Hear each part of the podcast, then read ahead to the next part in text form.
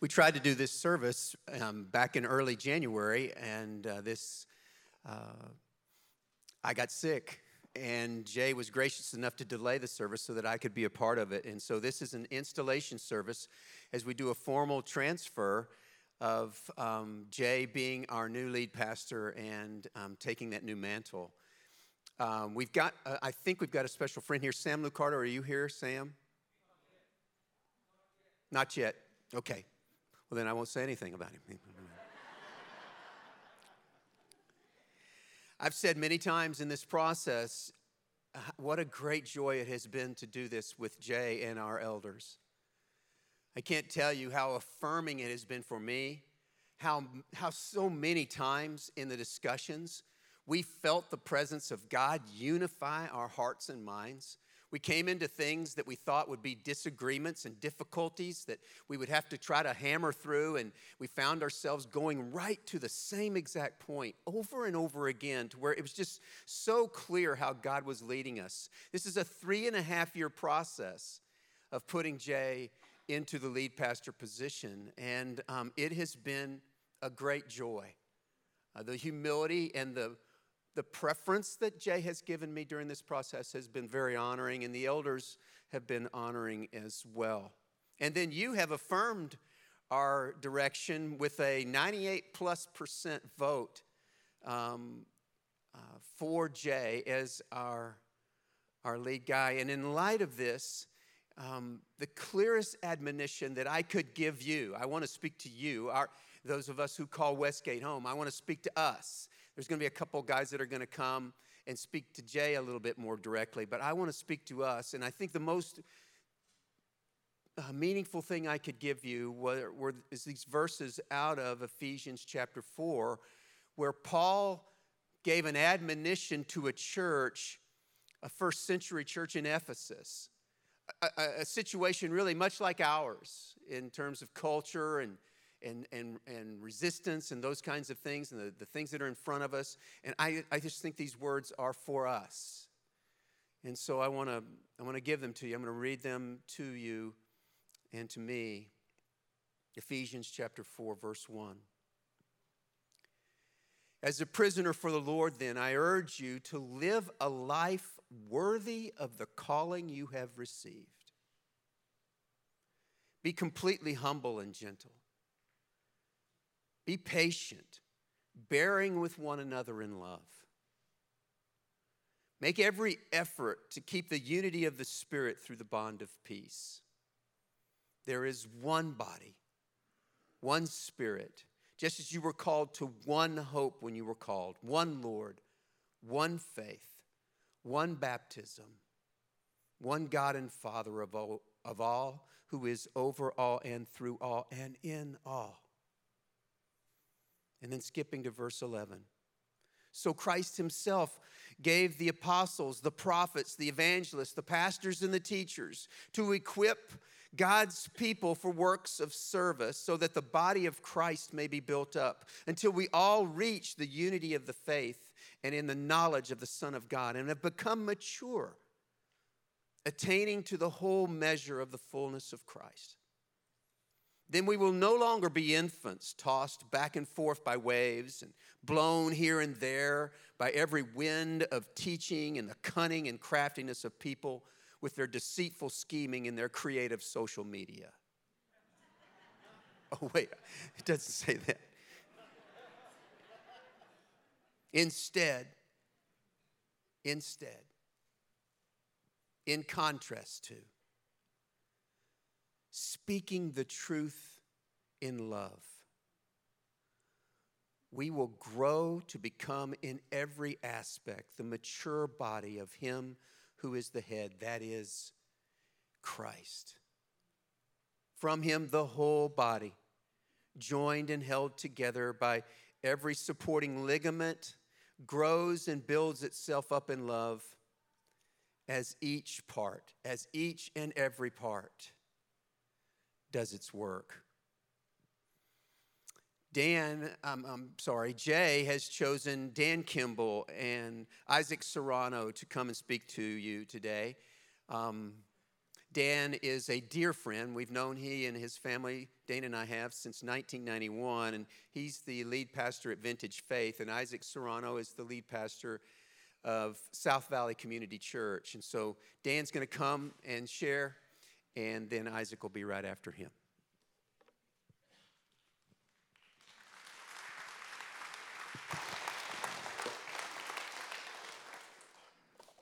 Well, it's a uh, um, joy to be here. It's just interesting, Steve, looking, watching you. 31 years ago, I remember Steve. Uh, I was serving over at Santa Cruz Bible Church as youth director, and, um, and then met Steve. I'm going to talk about that in a moment. But um, it's an honor to be here. Super excited. And I'm just going to share a couple of words, uh, kind of almost taking what Steve uh, started with here. You have this Bible, and the Holy Spirit inspired the entire scriptures through people. And you can't help but read this Bible, the New Testament, and see how incredibly important local churches were and are in the mission of God, and just how He uh, communicates through churches uh, all over the place to see who Jesus is, be known by other people. Um, in the New Testament, the disciples, when they're hanging around with Jesus for his time on earth, and then after he was resurrected, he's with his disciples and in the book of Acts, chapter 1, verse 8, Jesus says these words to those who are following him You will receive power when the Holy Spirit comes on you. And this power that the Spirit that was giving his followers was for a purpose, right? It wasn't just so they could cluster together and have things go their way or that they're now, they knew Jesus and they're all together. The purpose, it says, is that you're going to then be my witnesses in Jerusalem in all of Judea and Samaria and to the ends of the earth. And so you think of this like if they saw the risen Jesus, Jesus tells them the Holy Spirit is going to be given to you. And the purpose is that you'll be able to represent me in this world. You'll be able to tell others how your life was changed. You'll be able to tell others in a very pluralistic, polytheistic culture, the Greco Roman world at that time, that was not all receiving of Christians and churches. It was very even hostile. And you're going to let them know about who I am. And you saw these disciples, these followers, start traveling.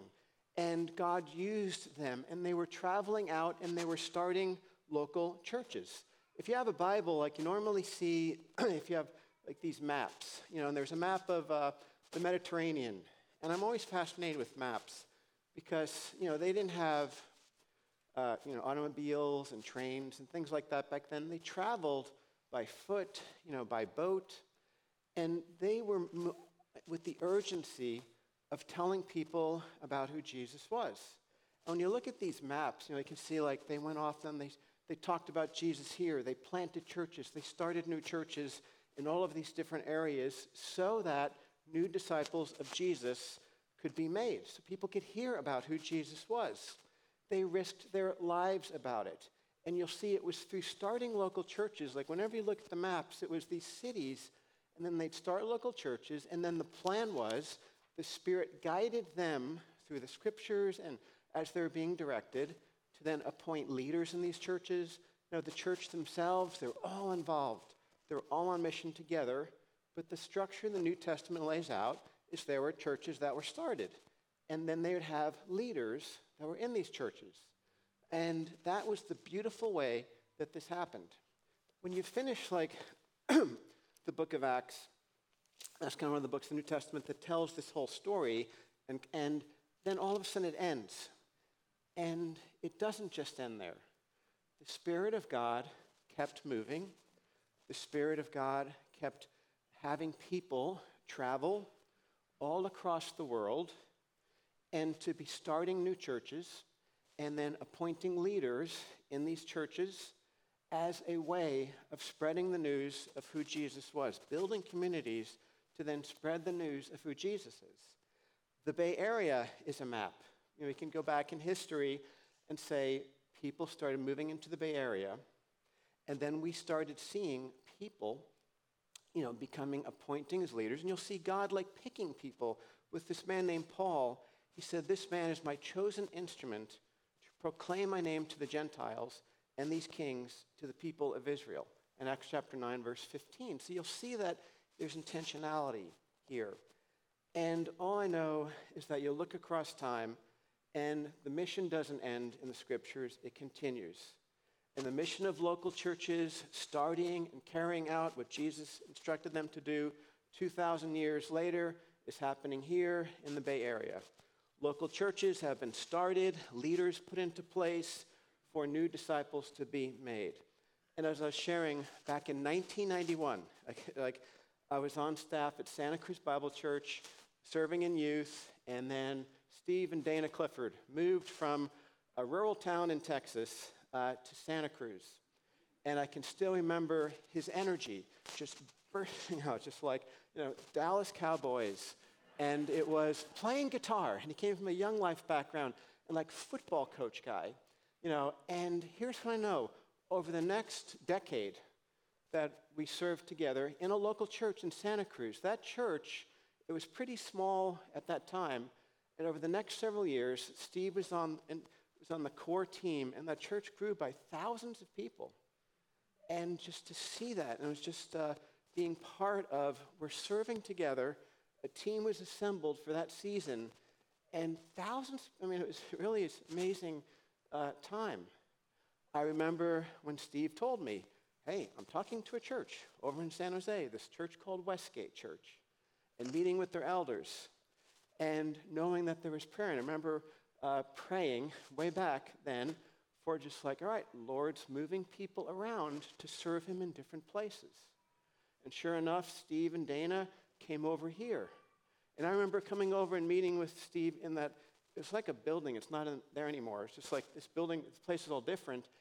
And then watching something similar happen. And then this building was built, and like Steve, I'm sorry, God was using Steve and Dana and the team that was assembled here to continue this mission.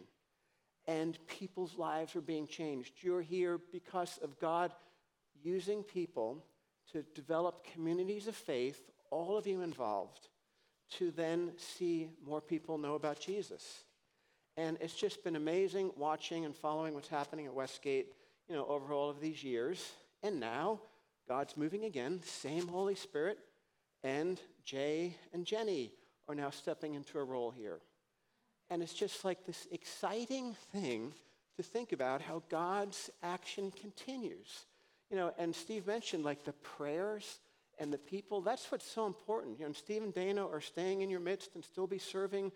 It's a beautiful, wonderful thing because I know it's not scripture, but it's kind of like it, the story's going on.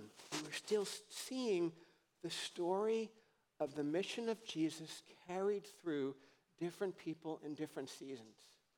And all I know is that uh, it is a testimony to Christ and to people of what has been happening here since Steve and Dana came. And again, the team, there's so many others involved and so many of you to see this. It's a spirit driven movement that has happened through Westgate and continuing now with Jay and Jenny t- t- stepping into uh, a position of leadership.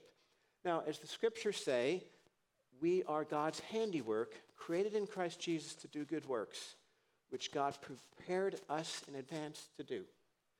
And that's for all of you. Like right now, the season you're moving into, you have all different staff here at this church that are serving Jesus with all their might. Jay and uh, Jenny are taking this role coming into there's so many of you that you volunteer time. You're just part of the mission, just like with, with everybody.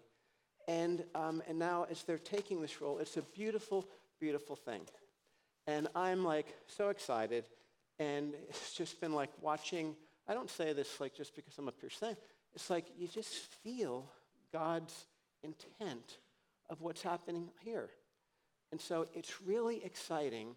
Um, it's, it's and I'm not exaggerating to say this, it really feels like a spirit led movement of things that's going on for what God has next in store for this church.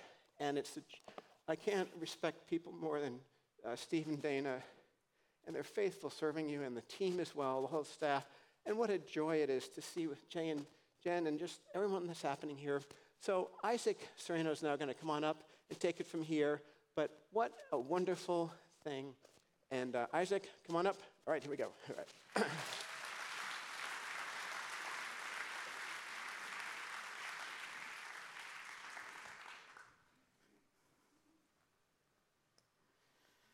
As Dan has said, it's an honor to be here this morning with you all. In the Hebrew scriptures, the Old Testament, the first five books, Genesis, Exodus, Leviticus, Numbers, and Deuteronomy, have historically been collected and called the Torah or the law. And in this law, there are roughly 613 laws.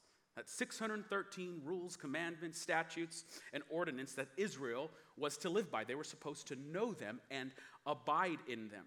Now, in the midst of all of those laws, there is a heartbeat, however.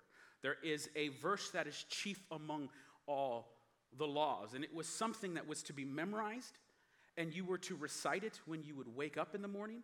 You were to recite it before you would go to bed. It was something that you would actually write on your doorpost so that as you left your house and entered the world, you would be reminded of ultimate reality. And then when you came back into your home and your family, you again would be reminded of that which is most true, that which is true about reality. That verse is Deuteronomy 6 4. Hear, O Israel, the Lord our God, the Lord is one. Now, at this point, some of you might be wondering, Okay, sounds, sounds kind of cool, but why in the world at an installation service are we talking about Leviticus, Deuteronomy, and all these Old Testament laws? Now, there's a million directions we can go at this point. However, I want to focus on one thing, and that one thing is the word one, the last word that appears in this verse. In Hebrew, it's the word echad, and in many senses, in most sense, the Hebrew word echad functions the same way our English word one does. It's not like there's some secret like Bible knowledge background that unlocks all this other stuff. I mean, it just it just means one.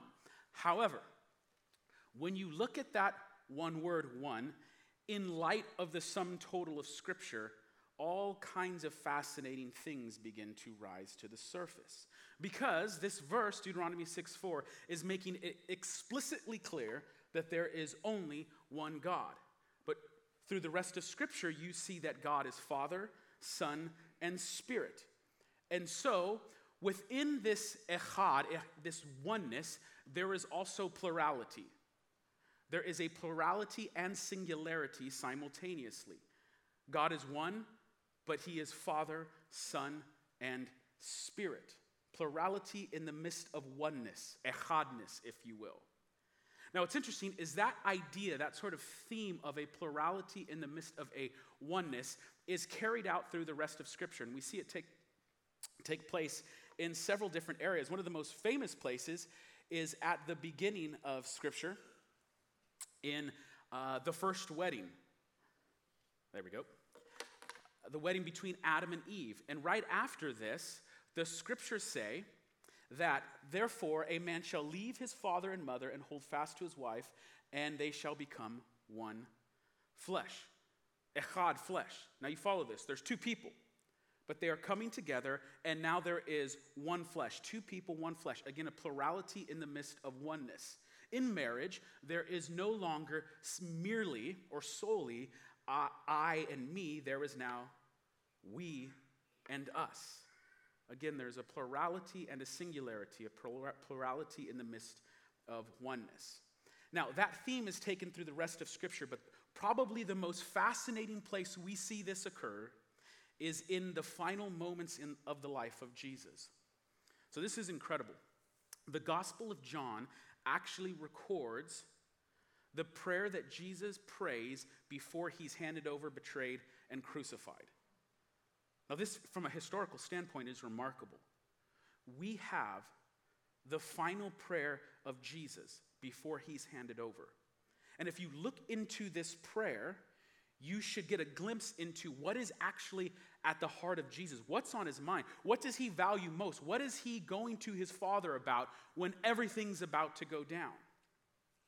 And in that prayer, you see that Jesus prays for the apostles, the 12 disciples. And then after that, he continues on in the prayer, and the, these are some of his words I do not ask for these only, the disciples, but also for those who will believe in me through their word. I'll stop for a moment. Who's that? That's you, that's us. Jesus himself, in his earthly ministry, prayed for you. He prayed for you. And what did he pray? That they may be one. Just as you, Father, are in me and I in you, that they also may be in us, so that the world may believe that you have sent me. The glory that you have given me, I have given to them, that they may be one, even as we are one.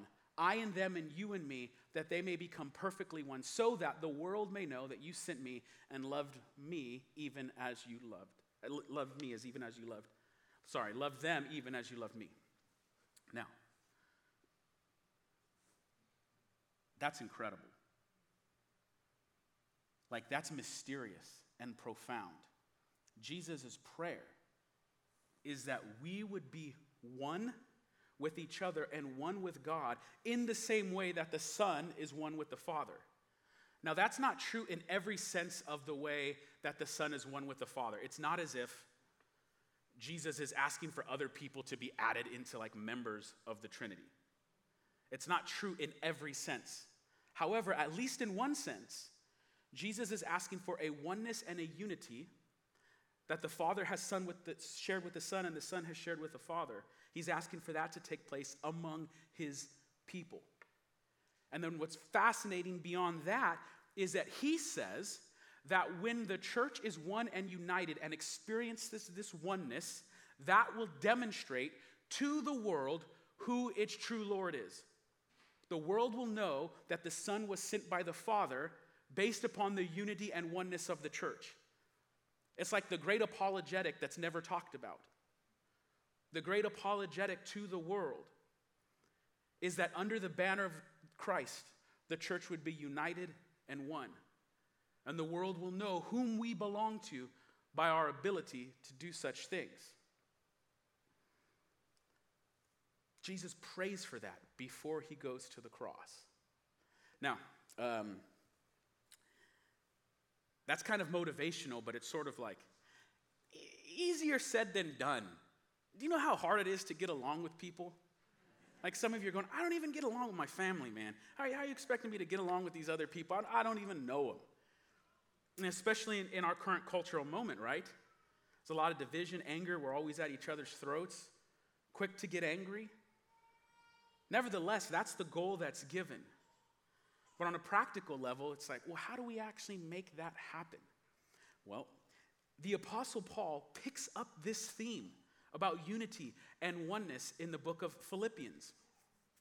And in Philippians chapter 2, he, he begins to, to break this down, but he begins with a set of rhetorical questions. He says, So if there is any encouragement in Christ, any comfort from his love, any participation in the Spirit, any affection and sympathy. Now we'll stop right there. You see how the, the rhetorical question's working? He, he's going, if there's any of this in Christ, if there's any encouragement of Christ, any comfort from love, and if you're a Christian, you're supposed to be saying, yes, Paul, of course there's encouragement and comfort in Christ. The answer is yes, of course, Paul.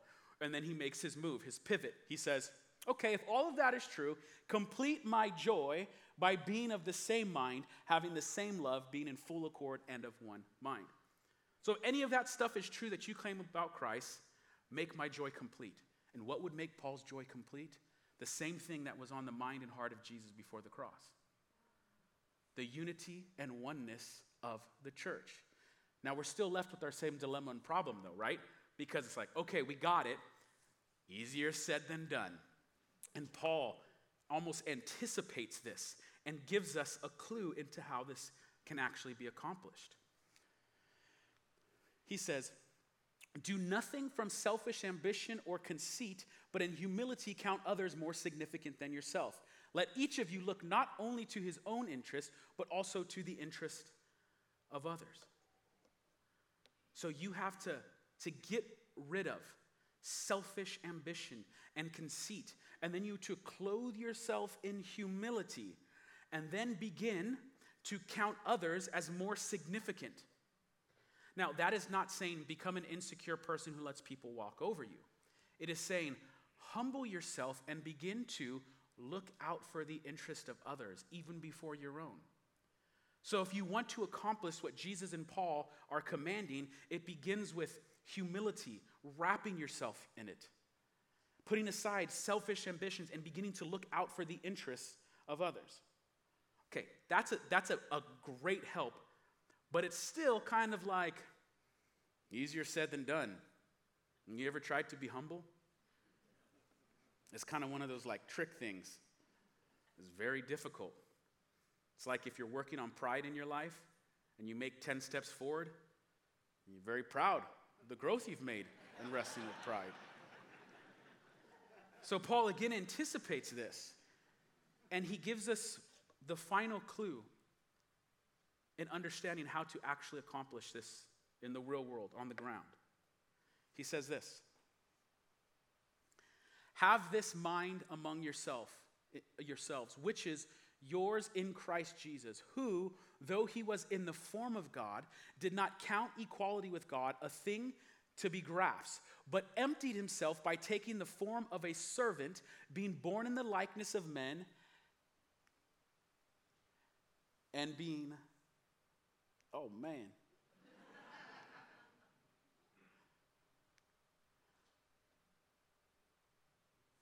Found in human form he humbled himself by becoming obedient to the point of death, even death on a cross. Okay, now follow the inner logic here.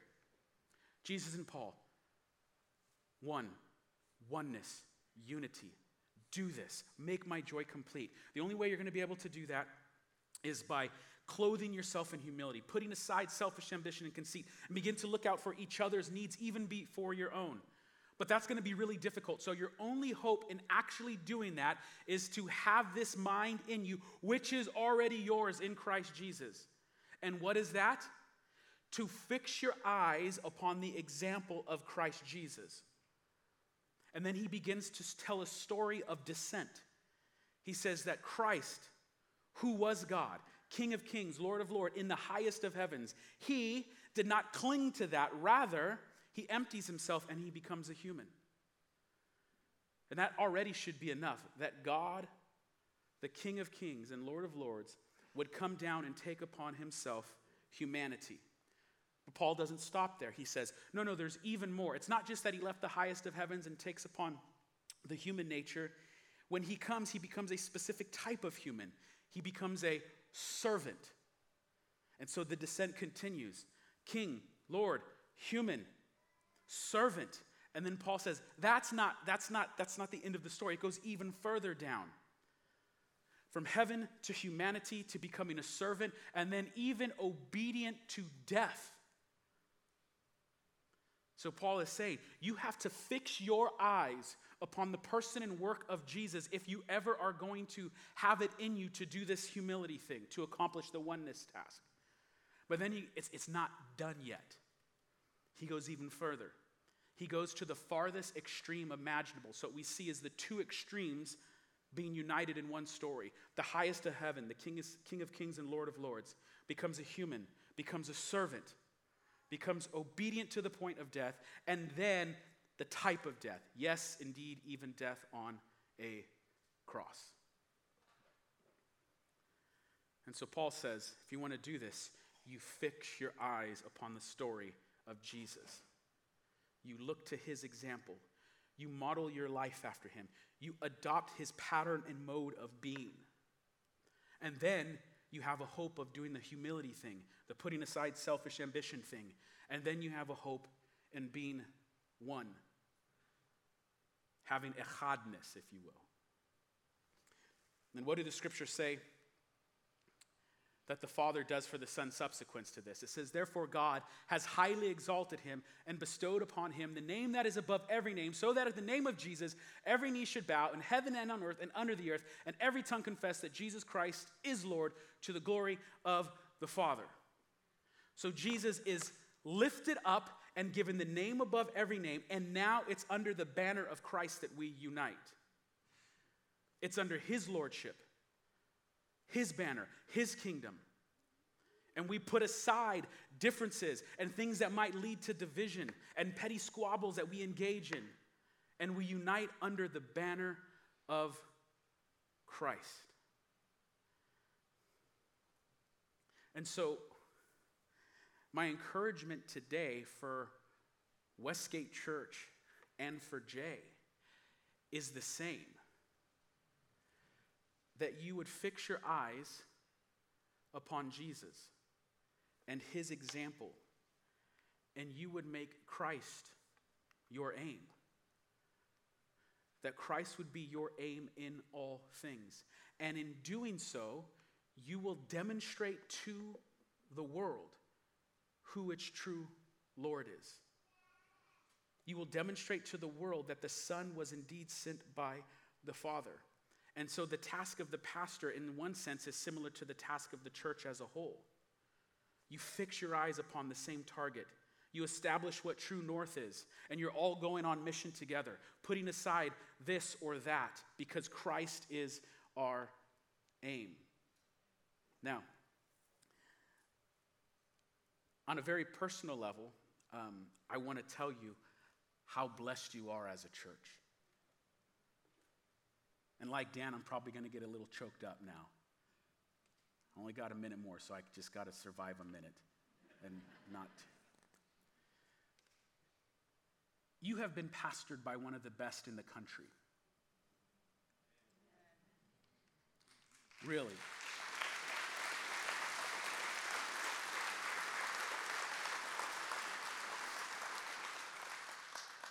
And, and he's taught you everything I have already said. But sometimes we just need a little extra encouragement and remind, to remind ourselves of sacred truth in Scripture. And I'm absolutely convinced that you will be pastored by one of the greatest in the country. When I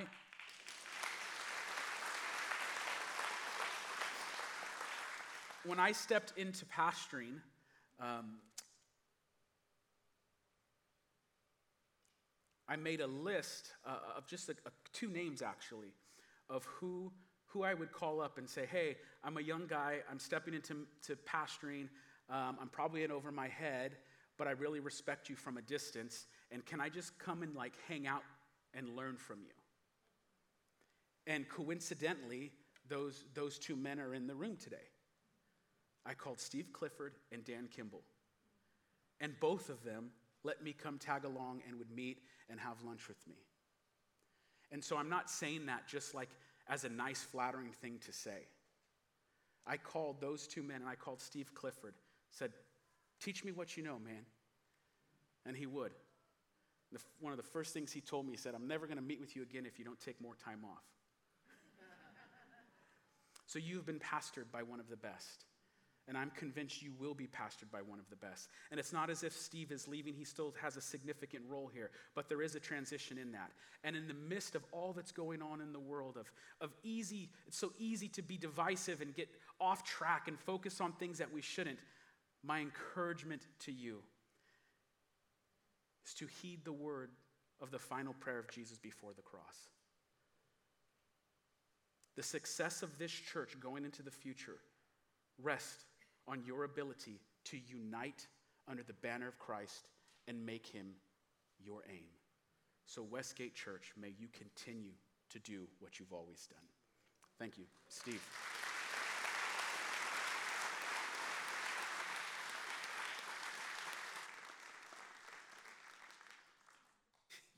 I think it's funny that Jay chose somebody who has the tallest hair of anybody I know and the most hair of anyone I know. Okay, I need to do a couple of things to transition, right? And then I get up here and you're like, wow, he is really bald. That's that. It's not just barely bald. I mean, that dude is all the way bald. Okay, so a couple things I need to do to transition. First, South Hills, it's been a joy to have you with us uh, during this time. And I know we don't normally stream over there, but it's been great to have you. And now I'm going to dismiss you to Andy Gridley and his leadership as you continue on in your service. And thank you for joining us. And then I need to um, just real quickly say, kind of uh, there's a friend of Westgate that's that maybe is a not a not a likely friend, but who has been um, for eight years the mayor, our mayor, Sam Liccardo, and I just want to thank you, Sam, for the friendship. Really, thank you for serving our city, and thank you for the friendship that you've had with Westgate and the you have allowed us to go places that most mayors probably wouldn't have allowed. And so we thank you for that and thank you for our service. And I, I hope you're not done serving our state. Okay. Jay, I want to invite you up here. Uh, where are you? Come on up, Jay.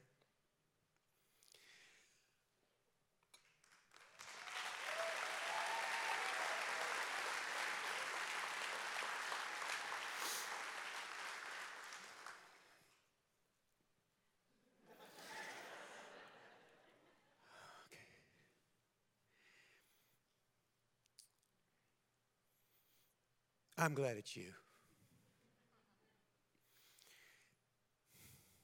Jay, do you, in the presence of our congregation, commit yourself to this new trust and responsibility to shepherd and lead us as God's Spirit leads you? Do you promise to keep the scriptures ever before us as our guide and to preach the gospel of Jesus faithfully, regardless of the pressures to abandon it? Will you lead and serve with Jesus as our aim and the Spirit of God as your guide? Then, my brother, I pass this silly little baton over into your hands. And I, I look forward to where you're going to lead Dana and I as we, as we share it together with this congregation. I trust the Spirit of God in you and your walk of faith. Jenny, if you could come on up, and uh, Dan, uh, Dan and Isaac and elders and pastoral staff and directors, if you could come on up as well. Um, we want to take some time for us. You have a part to play as well. Um, we've asked Ken Vershagen to lead this prayer time. And if you feel comfortable, first stand, please, with us. And if you feel comfortable as a, as a sign of placing your hand in mine with that baton and placing that baton into, into Jay's care, um, if you would just extend your hands to him and Jenny as Ken leads us.